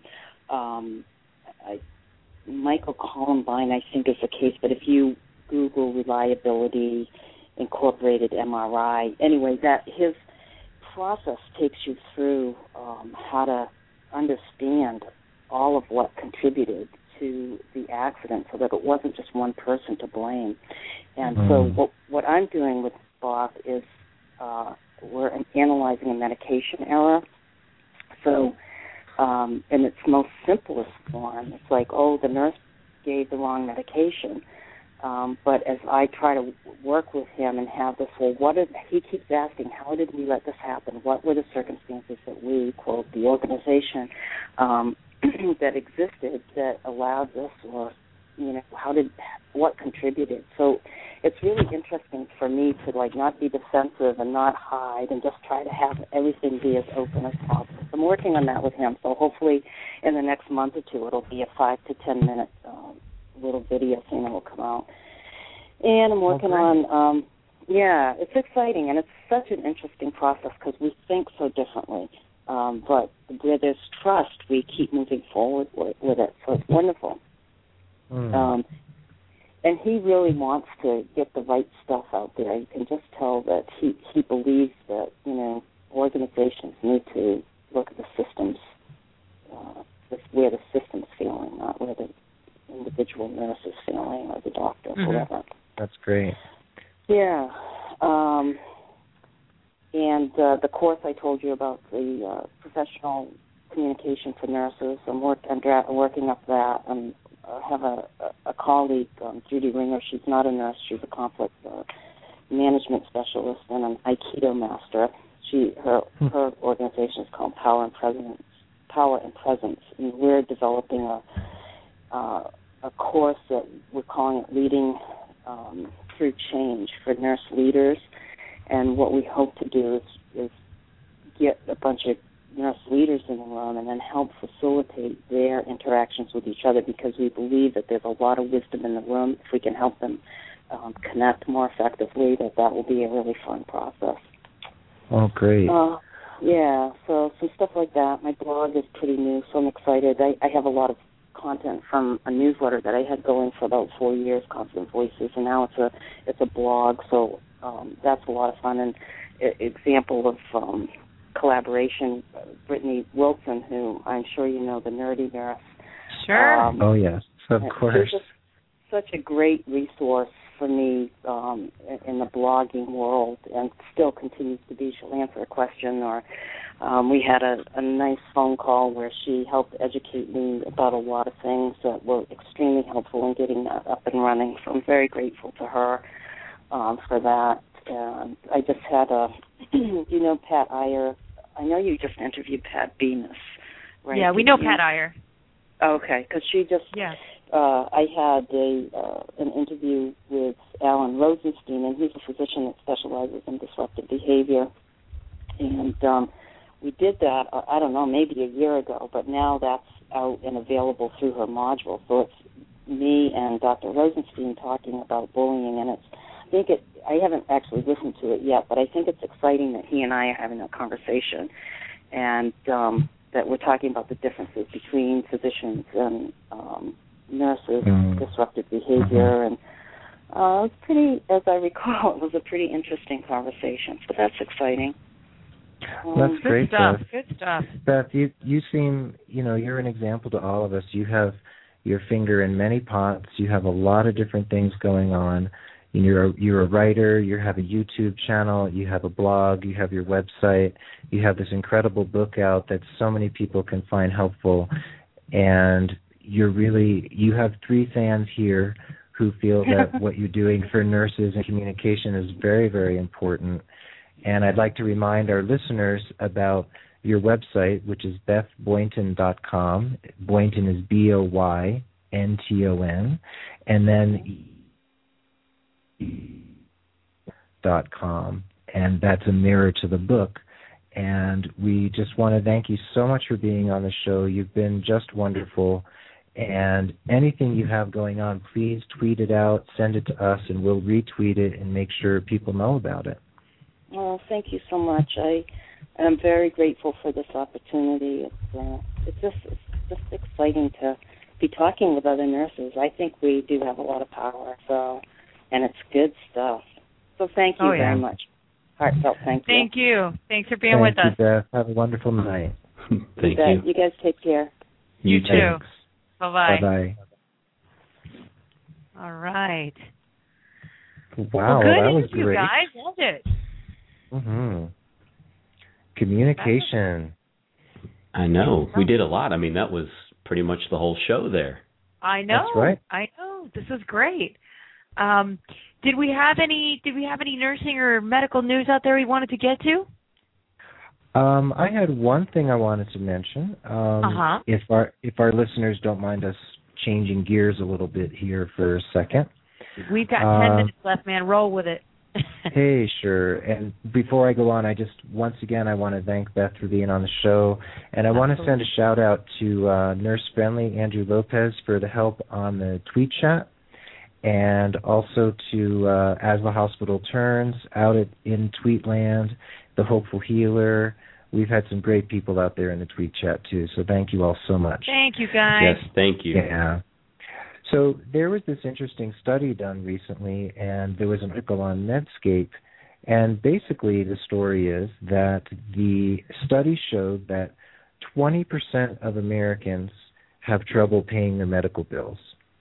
And this information might not be new to a lot of people, but that the burden of medical bills seems to be growing for many Americans and many segments of Americans.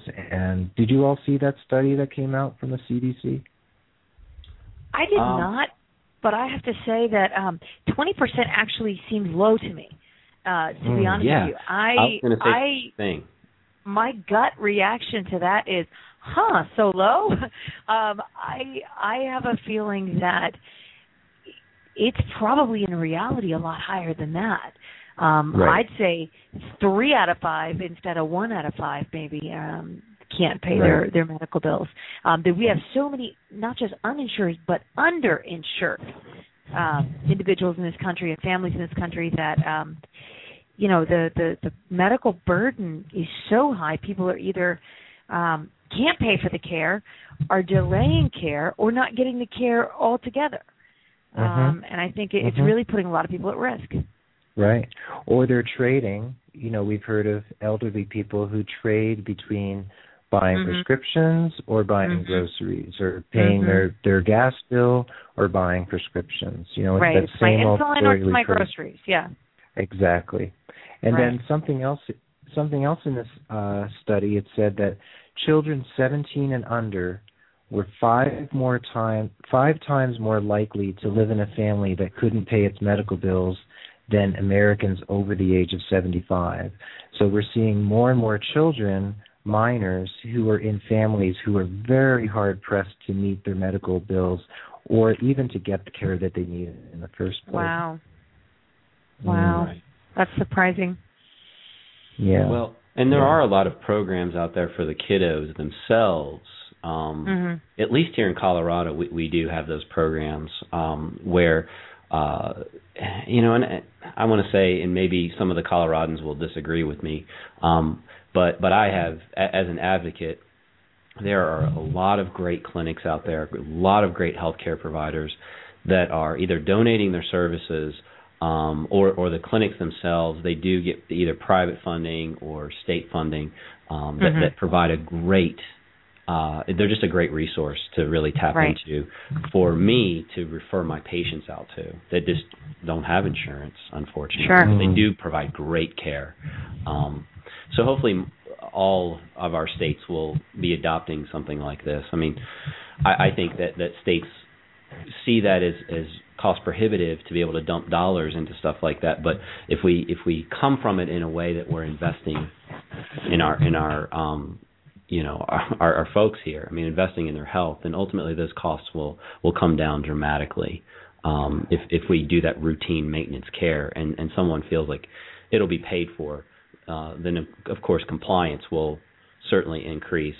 Um, and people following up regularly with their, you know, healthcare providers, and we don't have so much catastrophe. Exactly. Well, I sure hope so. You know, there's it, just there's so many people out there without insurance or who are underinsured or people who don't have access or even knowledge of those clinics that are out there that that they can access.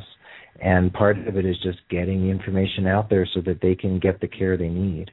And you know, I think preventive care is what a lot of people are lacking because they only end up going in when they need something urgently. And I think Right. that's a real tragedy. Right. Well, guys, we have uh, only about five minutes left, so uh, I see we have a caller. So I just want to make sure we get this caller in before it, the time closes. Let me go ahead and bring. This is actually Andrew, nurse friendly, who we've been talking about Andrew. all night. Who's been helping us with the tweet chat. Andrew, are you there? I'm still here. Hey, how you doing? You're on the air. Thank you. Just wanted to uh, bring up a couple of points. Thank you for letting me chime in. Sure. Sure. You guys cover so many different topics, and you've had such great guests. You know, I've really enjoyed Pat you. Bemis and Annette Tersigni, Joyce Harrell, and everyone else. Um, I think you guys put on a great show. You keep it lively, you keep it moving, and you have a lot of fans, I hear. Thank you. Thanks, Andrew. That means a lot, Andrew. Appreciate that. Appreciate your role in helping us get the word out. You've been really instrumental. Thank you. Can I say a couple of things? Absolutely. First one was, now I mentioned to Beth how we could prepare nurses, um, student nurses and graduate nurses for what's coming, you know, the horizontal Right. violence and the bullying that they'll experience. Because we have a really high attrition rate for new nurses. Mhm.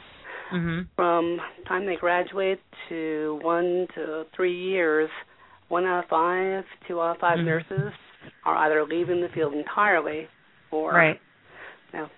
Going away from the bedside as far as they can go. And that's Hmm. not so much a problem right now because, as you were just discussing, with the economy, people are not going to the doctor. They're not Mhm. having elective surgeries. But we're going to come to a point with the baby boomers who are now turning 60, 65, 70. They're covered by Medicare. When they fall and break a hip or a knee, they're going to the hospital and ending up in nursing homes whether they can afford to pay it or not Right. censuses will go up. We're going to feel, and there's a shortage that we all know is here, but we're not feeling because of the economy. Right. Mhm. Andrew, I'm gonna I'm gonna have you uh just go quickly because I'm just gonna let you know I'm watching the clock. We got less than three minutes. Gotcha. I won't take up three minutes. so I'm just I'm giving you a heads up, brother. Also wanted to keep Amanda Trujillo in mind, simply Yes. because her situation, she was fired for angering a doctor, could happen to anyone. And that Right. doctor saw to it that she was fired from her job and that charges were filed against the state board. And as I was hinting before, and we asked Beth about, there are not a lot of resources out there for nurses who we feel are being unfairly persecuted or getting Right. a raw deal from their employers. So, going back to Nurse Up, which is the website that we put up for Amanda, we're going Right. to extend that to make up a list basically for all 50 states. We're going to contact attorneys and find people who will offer help pro bono. And we're going to put up case studies, examples, the Kennedy nurses, the Sunrise nurses, right. Right. Amanda, and others, and show how they dealt with it. So next nurse that comes along who's in that situation will know how it was dealt with before. Right. Right. No, That is an excellent resource, Andrew. I I really Thank appreciate you Andrew. bringing that to light.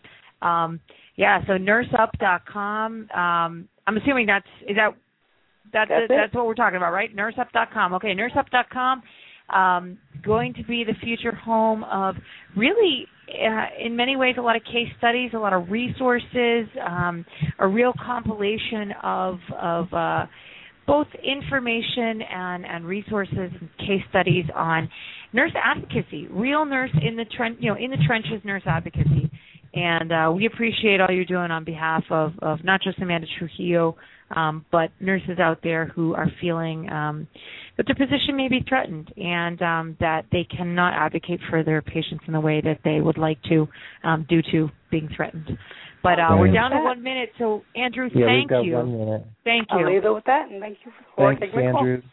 Appreciate Great. you listening and calling in. Thanks, buddy. Have a good night. Thank you. You too. Okay, Anna, who's on the next few weeks? Okay, real quick. Uh, we've got next week Gwen Dalton, the 19th, CEO and Chief Edu- Educator at Pro Hospice Solutions. On the 26th Monday, we've got Michael Pergram, better known as Coach Perg, nursing burnout coaches. All you burnout nurses, listen in. And finally, on April 2nd, Dr. Dean Burke, MD and author of the book The Millionaire Nurse. If you want to make a little more money, save a little more money, listen in to Dr. Burke. And uh, signing off until next week, that's it for us. Thank you guys. Thanks to everyone. Thank you. Night. Good night. Good night. Thanks for listening to RN.FM Radio, Nursing Unleashed. Signing off until next Monday night at 9 p.m. Eastern.